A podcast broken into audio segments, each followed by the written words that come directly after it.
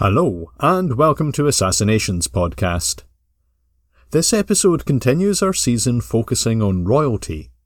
It will be the first of a two parter, with the concluding episode coming out next week. We're going to be looking at the fate of an Arab king who met his demise at the hands of one of his own kinsmen. But who else might have been involved? Before we get started on that, I have to make a correction to a wee error I made in a previous episode. One of my listeners, Maria, emailed me to say that in the recent episode on Stepan Bandera, I said that the controversial Ukrainian leader, who collaborated with the Nazis during the Second World War, had been recognized as a national hero by President Viktor Yanukovych. I had meant to say Viktor Yushchenko. So thank you, Maria. That is an important clarification, as these two Viktors represent very different political currents in Ukraine's recent history. So, Saudi Arabia. I have a bit of a personal connection to the country, and I've always been fascinated by it, though I've never travelled there. You see, my father worked in Saudi Arabia for a year when I was a little boy, he was an engineer and he took a job on a large civil engineering project in the city of Jeddah in 1984. He had the option to bring his family with him, but my mum had a career of her own and neither of them wanted my older brother to be taken out of school. I don't really have a recollection of the absence of my father.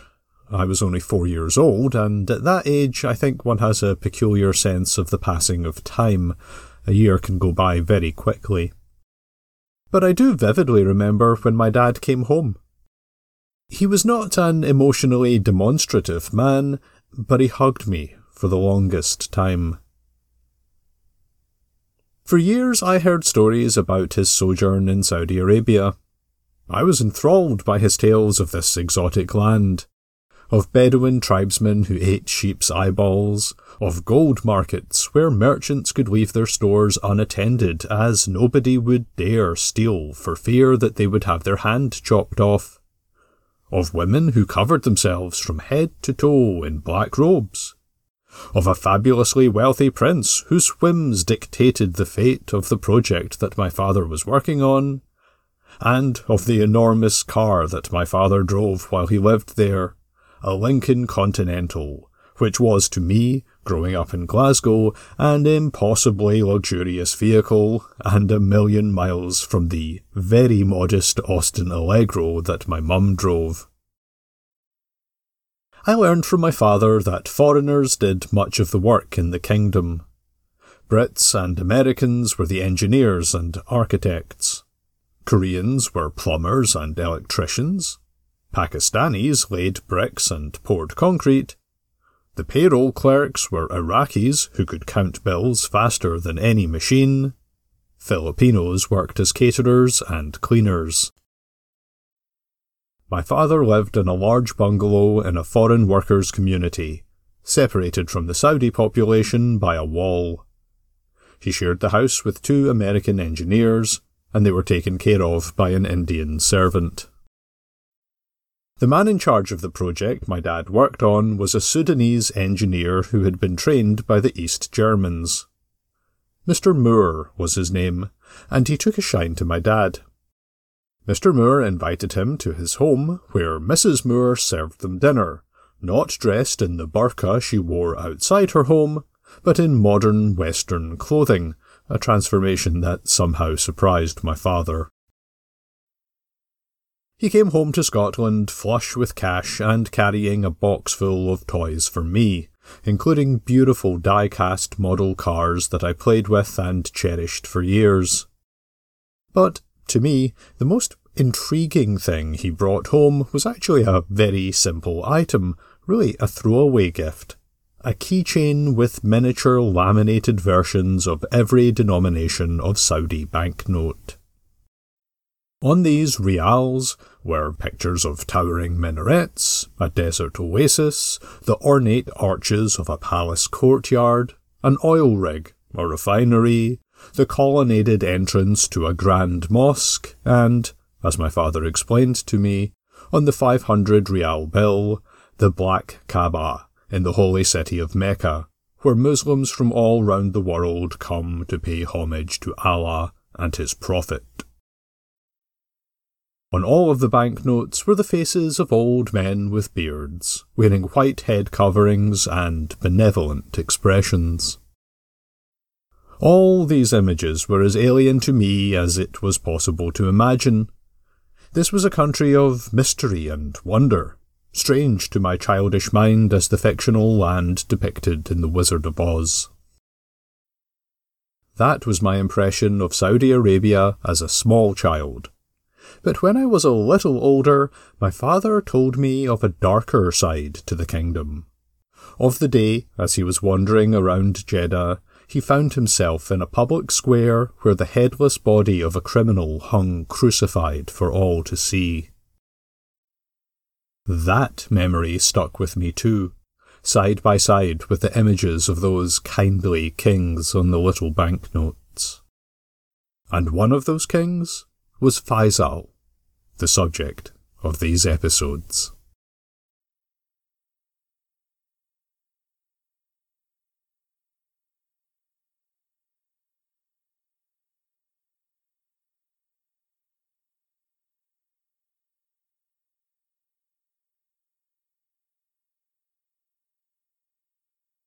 The origins of the Saudi royal family are shrouded in mystery.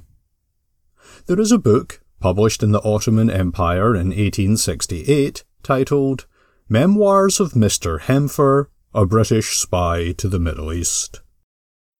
This book claims to tell the story of an English secret agent who, in the early 1700s, disguises himself as a Muslim in order to infiltrate the Ottoman Empire and sow divisions among the peoples of their realm, to the benefit of Britain's interests in the Middle East. To this end, the eponymous Hempher helps to create a new Islamic sect, with the secret purpose of dividing Muslims and undermining Ottoman rule. The sect gains credibility amongst the faithful by appearing, on the surface, to be morally very strict. Hempher enlists the support of a young man in the Arab city of Basra near the Persian Gulf. The name of this man is Muhammad ibn Abd al Wahhab. By means of bribery and flattery, the English spy corrupts young Wahhab, who becomes the face of the sect which later bears his name. Wahhab then forges an alliance with a desert dwelling clan, the Al Sauds, who provide an army with which to spread this British created, divisive creed. Or so the account of Mr. Hempher goes. But it's widely believed that the Hempher story is a work of fiction, a forgery, written to give the impression that it is a historical memoir. The real author might be a man named Sabri Pasha, an Ottoman writer and naval officer who penned the work in order to discredit Wahhabism and the Saudis, who were at the time seen as a threat to the Ottoman Empire in Arabia. So, what do we really know about the House of Saud and its connection to the Wahhabi sect? Well, it seems that the founder of the dynasty was a man named Saud bin Muhammad al Makrin, who lived from 1640 to 1726 AD. His son did have a fateful encounter with al Wahhab, and the Saudis did adopt his unorthodox interpretation of Islam, which applies Sharia law in a particularly strict fashion. That event seemingly occurred in 1744 AD, when Al Wahhab, running from tribespeople who rejected his radical new beliefs, was given shelter by Mohammed bin Saud, by then the leader of his tribe. The two men formed a pact cemented by the marriage of Al Wahhab to a daughter of the Saudi family. This alliance was one of those seemingly insignificant occurrences that turns out to be a pivotal moment in the human story. A handshake in a desert that sealed a deal between a petty tribal ruler and an obscure cleric, an alliance that, many decades later, would change the course of history, when the sons of the House of Saud, with their Wahhabi clerical cousins at their side, reconquered Mecca and Medina and established the Kingdom of Saudi Arabia, an event that would send ripples, indeed waves, around the world, shaping global economics and geopolitics to this day. The first step in this new alliance between Al Saud and Al Wahhab was to unite, or subjugate, the tribes around them. Armed with Saudi swords and Wahhabi zeal, their tandem enjoyed success, gradually building the domination of the Al Saud dynasty to the point that they might control the Arabian Peninsula from the Persian Gulf to the Red Sea, and achieve their prime goal, capturing the holy cities of Mecca and Medina. By 1818, the House of Saud achieved this goal and they were within striking distance of seizing the third holiest site of the Islamic faith, Jerusalem. But the Saudis faced internal divisions, defeats at the hands of rival tribes, and eventual domination by the Ottoman Empire, the realm that stretched at its greatest extent from the Transylvanian mountains of Europe to the Persian Gulf, and from North Africa through the Levant to its capital city, Constantinople in modern day Turkey. The Ottomans took formal control of Mecca and Medina, though they let a local tribe, Hashemites, rule the area as kings or sharifs. Similarly, they accepted the significant autonomy of other powerful Arab tribes, such as Al Rashids and even the Sauds. But a Saudi leader soon emerged to regain his family's self declared patrimony. Abdulaziz bin Abdul Rahman al Saud, born in 1875, endured hardship and exile before returning to lead his tribe, becoming king of Najd, a region that extended over much of central and eastern Arabia. From there, he and his warriors embarked on a three decade long conquest of the peninsula. Better known in the Western world as Ibn Saud, literally son of the Saud, he owed much of his success in battle to the creation of a new and terrifying fighting force, an ultra-zealous militia called the Ikhwan, which in Arabic means the Brethren. These were young men specially selected from nomadic Bedouin people, tribes that had long been allied with the Saudi dynasty. Emerging around the turn of the 20th century, the Ikhwan were recruited and radicalized, we might say, by the Wahhabi, also known as the Salafi, clergy. Thoroughly indoctrinated and filled with a burning passion to spread their version of Islam, these young men were transformed from simple shepherds into fervent soldiers for the faith. Whether or not we believe that there ever was a British spy named Mr. Hempher, what is not in dispute is that the British did play a role in the revival of the fortunes of the House of Saud. A British soldier, civil servant, and cartographer named William Shakespeare, yes, that's right, William Shakespeare, made contact with Abdulaziz ibn Saud in 1910. The two men seem to have become friends, and for the next five years Shakespeare acted as political and military adviser to the Arab king. Shakespeare spent long hours in the tribal chief's company, welcomed into his home, travelling with him around his domain, and even photographing Abdulaziz, who had never seen a camera before. Shakespeare was officially in Arabia to chart its desert interior, and he did indeed conduct extensive mapping operations during his time there.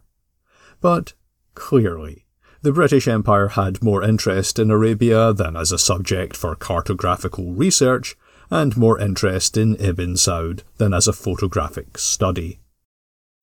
Britain was working to undermine Ottoman rule in the region. For many years, the British had fought and connived to chip away at the Ottoman Empire in the Mediterranean, the Balkans, and the Persian Gulf. Ibn Saud and his tribal warriors were a potential ally for the British as they sought to weaken the Ottomans in the eastern part of the Arab Peninsula and Mesopotamia. It would be a stretch to say that the Ottomans really ruled that part of the world. I think it would be more accurate to say that in large parts of Arabia the Ottomans exerted a nominal authority, with the tribes left to do more or less as they pleased, so long as they did not challenge Turkish hegemony. The Al Sauds had a long history of disputes with the Ottoman Empire and were therefore a suitable ally for Britain's scheming. Britain already controlled the port city of Aden in southern Arabia, which was guarded by a brigade of the British Indian Army, which was the largest army in the world in the early 20th century.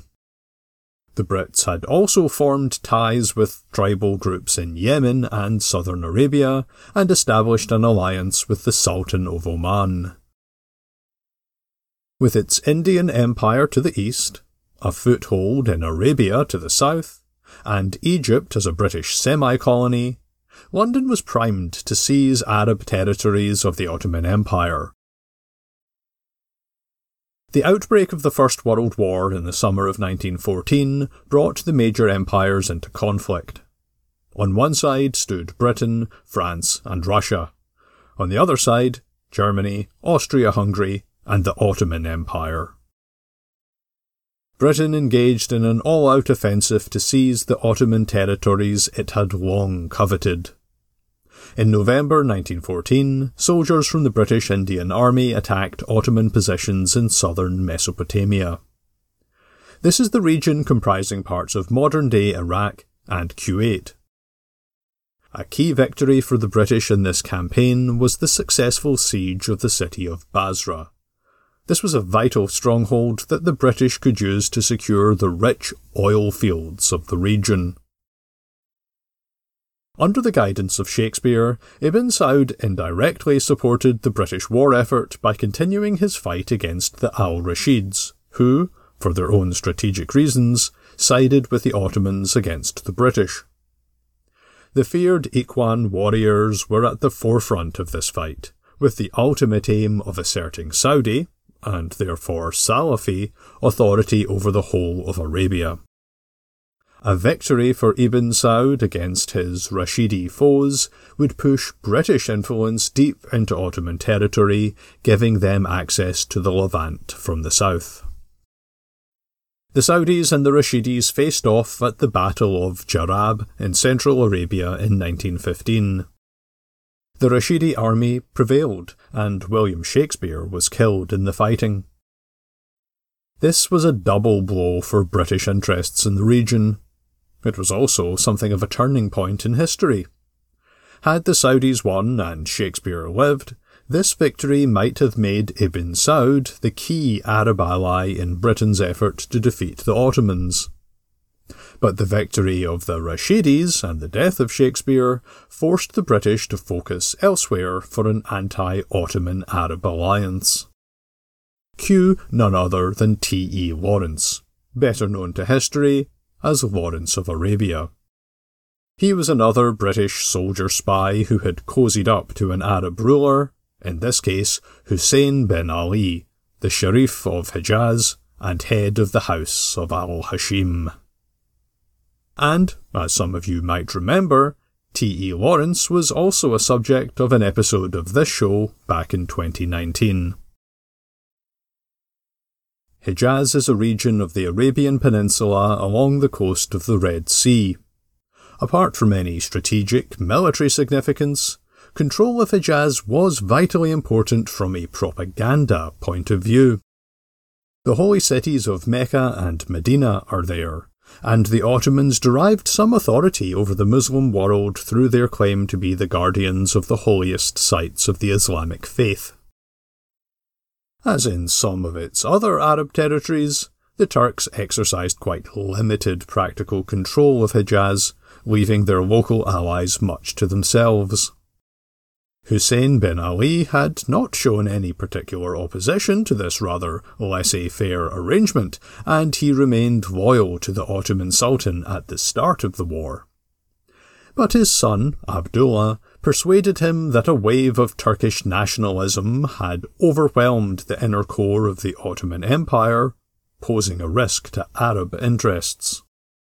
He suggested that his father should instead back the British, who, he claimed, could help to liberate the Arabs and thereby offer the House of Al Hashim an opportunity to rise and rule Arabia and the Levant. Under British tutelage, Abdullah and his brothers Ali and Faisal, no relation to today's subject, would go on to rule the kingdoms of Hijaz, Transjordan, and Iraq, the latter two being established by Britain after the war when the Ottoman Empire had been defeated and dismembered. After 1918, Britain, and to a lesser extent France, emerged as the dominant powers in the Middle East. Though the British had focused their support on Al Hashim and his sons, it would not be long before the watery eye of perfidious Albion turned back to the House of Saud as a potential ally against Hashemite rule in Hejaz. But more on that after this break. I'd like to take this opportunity to tell you once again about a product I've been using, Athletic Greens. The company reached out to me earlier this year about advertising on the show, and I've been using the product ever since. I think it's really good. I've been using their AG1 mix of vitamins, minerals, and whole foods, which come in a convenient daily serving. Just one scoop mixed with half a pint of water helps to improve gut health, energy, and boosts the immune system. I generally find it to be a bit of a chore to take a bunch of different vitamins, probiotics, and supplements each day. I always end up forgetting to take them. AG1, however, overcomes this problem for me because it actually tastes good, so drinking it every day fits easily into my morning routine. It's not too sweet, with less than one gram of sugar, but it does have a nice kind of tropical taste, which I like. I've been on it for a few months now, and I have noticed an improvement to my digestive health and my overall energy level. It kind of makes me feel a bit more alert, maybe more able to focus. And uh, my wife started taking AG1 too, so that's a pretty good endorsement as far as I'm concerned. So I can say from my own experience that if you want to boost your well-being with a convenient daily dose of nutrition, then check out Athletic Greens. It's just one scoop of water in a cup every day. That's it. And to make life even easier, Athletic Greens is going to give you a free one year supply of their immune boosting vitamin D travel packs with your first purchase. Just head on over to athleticgreens.com slash emerging. Again, that's athleticgreens.com slash emerging. More details in the show notes that accompany this episode. Now, back to the show. The Arab world after the fall of the Ottoman Empire was fraught with tensions. Hashemite rule was not welcomed across much of the region. Britain and France had drawn lines in the sand across the Middle East, carving out countries where none previously existed. These newly minted states had no particular national identities, and there were often more enmities than commonalities between their citizens. Iraq was a prime example. Cobbled together from various Ottoman provinces, the country was created as a British vassal state made up of Sunni and Shiite Arabs, Kurds, Assyrian Christians, and Babylonian Jews. There were feuding tribes, there were sectarian disputes, and there was now apparently some king that the British had imported from a thousand miles away from a tribal family on the other side of the Arabian desert. The Ottomans had dominated the Levant, the Middle East and Mesopotamia for centuries through a combination of bribery, force, and a good deal of pragmatism. The Ottoman Sultan also had the advantage of being Muslim and possessing the title of Caliph, the highest authority in the Sunni Muslim world, the steward of Allah's followers on earth. So the Ottomans, though Turks and not Arabs, could at least claim to be the defenders of a shared Islamic faith and heritage. On the other hand, the British allied House of Hashim held the title of custodian of the two holy mosques, referring to the Al Haram Mosque in Mecca and the Prophet's Mosque in Medina. And, from 1924, the Sharif of Hijaz also claimed the title of Caliph. That meant the Al Hashims were as close as the British could get to Arab rulers with a degree of religious credibility. But that didn't amount to much in practice. To many conservative and radical Muslims, the Hashemites lacked religious authority. To the embryonic pan Arab nationalist movement, they were nothing more than tame sheikhs, puppets of their British masters. To other powerful tribal groups, they were rivals and usurpers. And to the Salafi clergy, the Hashemites were impure and unworthy custodians of the two holy mosques. To make matters even more fraught, the European powers had seized control of the Levant. The British possessed Palestine, including the city of Jerusalem. This is the site of the Al Aqsa Mosque, the third holiest place in the Muslim faith. Meanwhile, France had taken possession of the northern Levant, creating the states of Syria and Lebanon. Another son of Sharif Hussein had hoped to become king of the Levant, and the House of Hashim felt that Britain had cheated them out of this portion of what they saw as their God given patrimony. Perhaps most controversially of all to the Arabs, the British had promised to create a semi autonomous homeland for Jewish people in Palestine. The Balfour Declaration was a promise made by the British government in 1917 to support the establishment of a, quote, national home for the Jewish people, in the event that the Ottoman Empire was defeated in the war. At that time, the Jewish population of Palestine was tiny, just a few thousand. The declaration was made by Britain's Foreign Secretary Arthur Balfour in a letter to Walter Rothschild, who was a leading supporter of the Zionist movement, which sought to encourage Jewish immigration to Palestine. Initially, the British only agreed to a very geographically small concession to the Zionists. In a typically British compromise, which angered many and pleased no one, the colonial government of Palestine placed a severe limitation on Jewish migration. For the Zionists, this was a ridiculous contradiction. In what sense was this a homeland for the Jews if so few Jewish people were able to travel there to make it their home? This compromise was seen by the Arabs in an equally unfavourable light. To them, limited Jewish migration to Palestine would inevitably be the thin end of the wedge.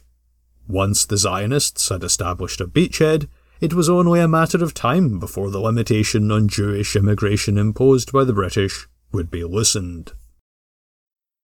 Many Zionists were quite open that this was in fact their intention. They stated that their aim was to encourage mass migration of European Jews to Palestine, which would necessitate driving out the native Arab people of the land. Though, it should be said, there were very few European Jews who, at this time, could be enticed to move to Palestine. So, basically, nobody was especially happy with the situation. It was a classic British fudge. And things were about to get even stickier. However, we must wait until the concluding part of this investigation next week in order to find out about these British intrigues with the House of Saud, intrigues that would continue as Ibn Saud and his many sons, Faisal included, struggled for power over the Arabian Peninsula and the wider Muslim world.